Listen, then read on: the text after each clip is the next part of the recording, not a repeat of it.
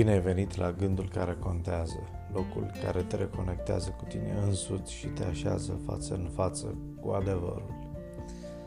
În 1818, Mary Shelley a scris Frankenstein, povestea unui cercetător științific care încearcă să creeze un om superior, dar în schimb creează un monstru. De-a lungul timpului, această poveste a fost transmisă la nesfârșit în nenumărate variante.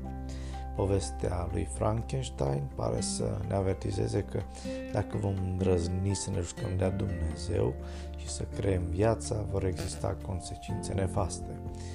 Cu toate acestea, povestea are și un alt înțeles.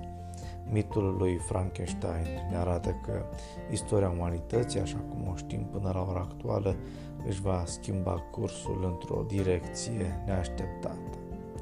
Ritmul dezvoltării tehnologice corelat cu inteligența artificială ar putea aduce curând înlocuirea omului cu niște ființe complet diferite, care nu doar au o altă înfățișare, ci și lumi cognitive și emoționale foarte diferite. Asta e ceva extrem de incomod pentru majoritatea oamenilor. Suntem obișnuiți mai degrabă să credem că în viitor oameni exact ca noi vor putea călători de la o planetă la alta în nave spațiale amețitor de rapide.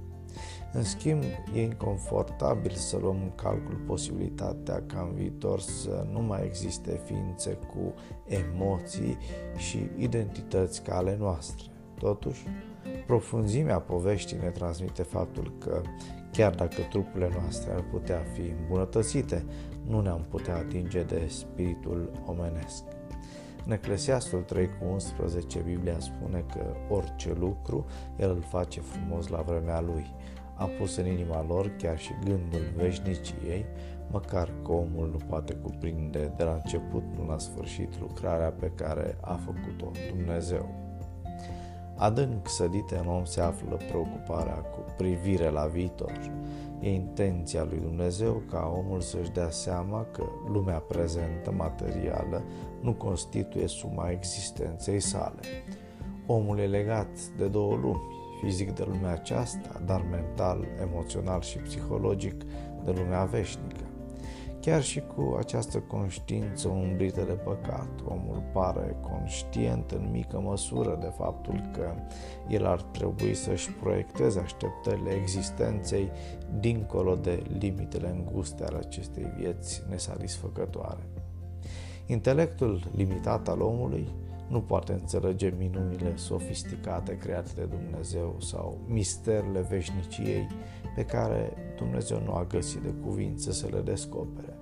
Tocmai de aceea, faptul acesta în sine ar trebui să îi determine pe oameni să caute o mai strânsă legătură cu Dumnezeu. Fă din ziua de astăzi o zi care contează.